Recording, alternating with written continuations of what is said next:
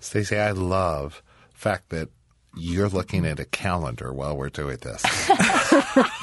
I keep, like a woman. I keep thinking, what is, are those notes? Yeah, I, or- I got it. This disappointment. I got to remember.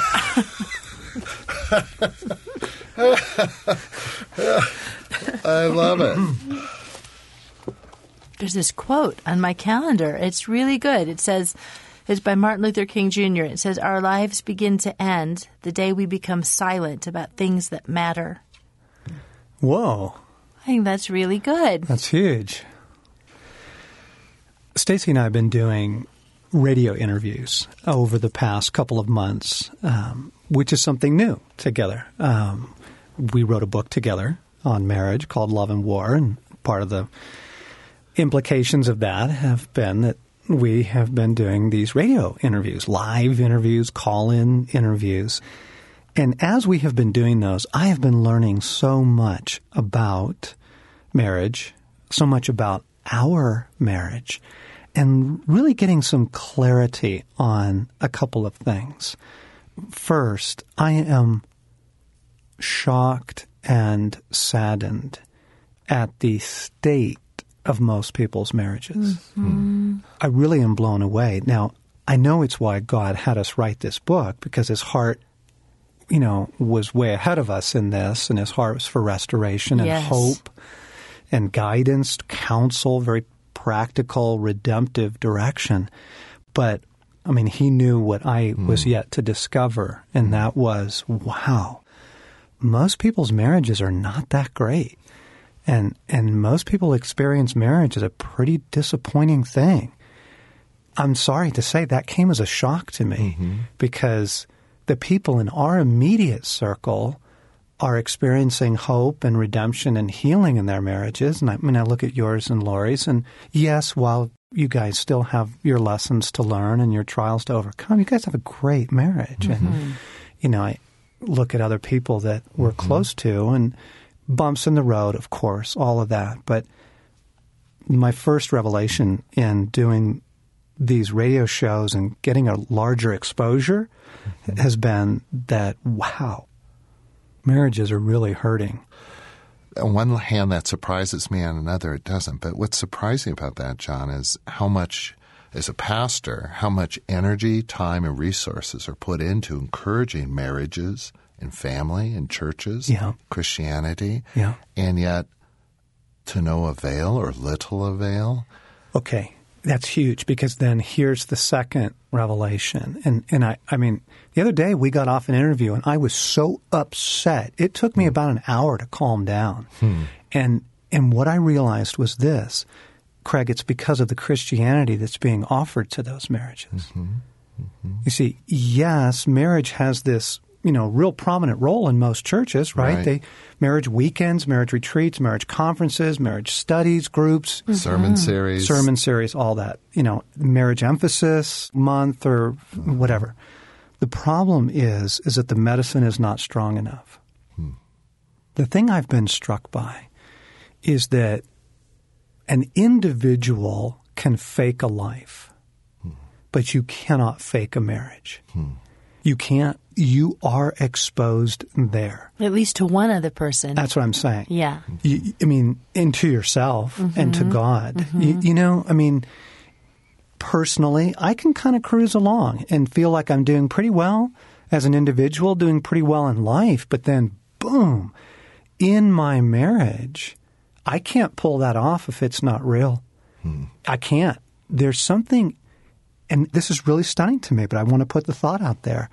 It's easier to fake it in your relationship with God than it is to fake it in your marriage. Mm-hmm. There's something so constant, so in your face, so daily, so demanding about a marriage that it is utterly exposing. Mm-hmm.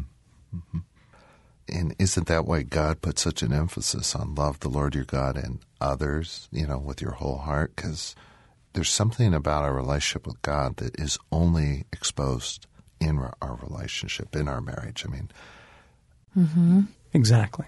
your relationship with your wife, your spouse, and others speaks everything about your relationship with God.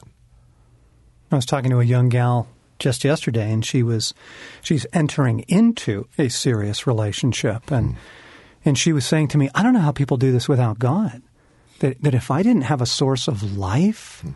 A source of love, a source of joy, a source of genuine security, apart from another human being that I don't know how people can do this relationship thing apart from God. Well, you can't. You can't. Exactly.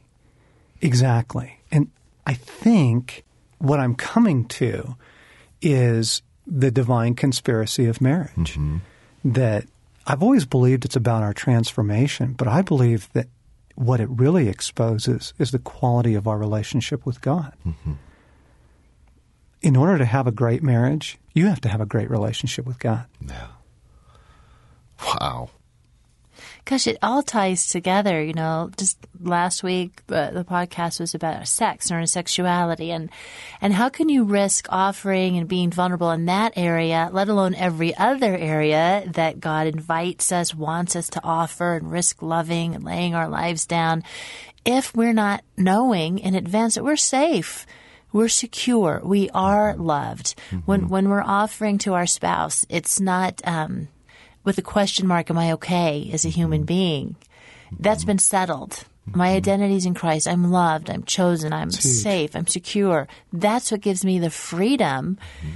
to be able to risk mm-hmm. being not wanted, being rejected, having John mad at me, you know, and having mm-hmm. that not mean a big old sentence over my life. And not making mountains out of molehills. Yes. Right? Yes. I mean, when when you have a genuine relationship with God, it reduces everything else to its proper size. Mm-hmm. So hurtful comments even, you know, they just don't blow up like they used to. There's just, you know what?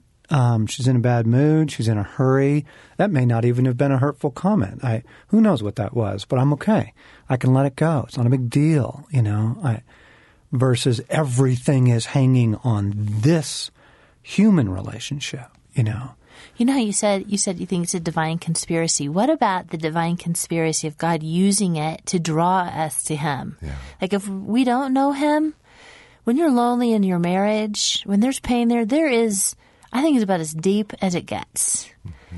And there's and to be called that there is one who loves us intimately, powerfully, more than any man or woman could possibly love us. I just, I think he uses that too because your husband, your wife can never meet mm-hmm. your needs mm-hmm. to the to the depth that we have them. I mean, mm-hmm. They just can't do it. Bingo. Bingo. But, but, Jesus can.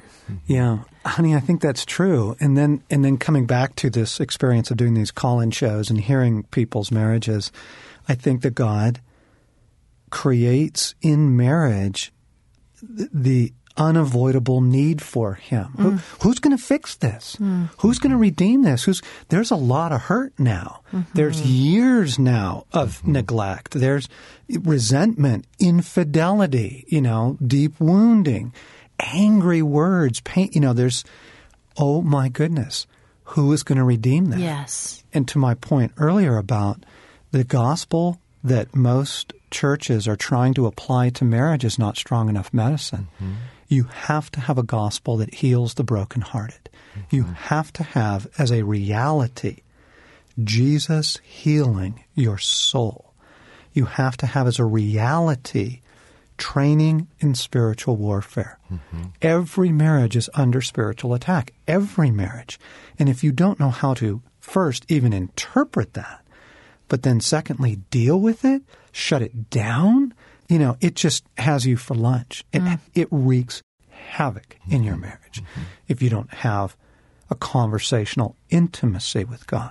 You know, that you can turn to Him for the counsel, the guidance, the direction. Oh my goodness. Only that gospel is strong enough medicine for what most marriages need. Mm-hmm. And so here's the great surprise Love and War isn't a marriage book. Mm-hmm. it's not. Mm-hmm. It, it is, we talk about our marriage very, very honestly. But what we are describing there is how to find God. Mm-hmm. in your marriage, for your marriage, and through your marriage. How do you get this redemption breakthrough? That's what this is about. Yes. This is about Jesus. And and if you're married, then your marriage is I guarantee you requiring it. Requiring a deeper experience of God. That sounds like Uh, a- sounds like yeah, it. yes, and amen. Yeah. We're so glad that you have been listening in with us. This is uh, John Eldredge, Stasi, my wife, and Craig McConnell. We've been spending most of the last couple months talking about marriage because we have been talking about a book called Love and War, Finding the Marriage That You Dreamed of, which Stasi and I just uh, released a month ago. We are going on tour as well, and uh, coming up in February, four locations Tulsa on the 11th, St. Louis on the 12th, Omaha on the 13th, and then Valentine's Day in Charlotte, North Carolina on February 14th. Guys, are you kidding me? Use this. Oh my goodness. Get the tickets. Take her out to dinner. Oh, take her to the Oh, Many evening. points. Yes, yes. Come on, and then book a hotel room. I mean, yeah, take it to the hoop, fellas. Even if you don't live in the Charlotte area, that would be a great thing to take your wife to. You know, drive up from Atlanta or fly down from New York or or uh, join us. We'd love to have you join us. There's so much more we have to say and to offer. I hope you're tuning in to our website at ransomedheart.com, our conferences, our online community, our uh, blogs, the videos that we're doing, please come and join us. There's so much more here. We really offer this to you so that you can find the life with God and find His life in your marriage that you're looking for.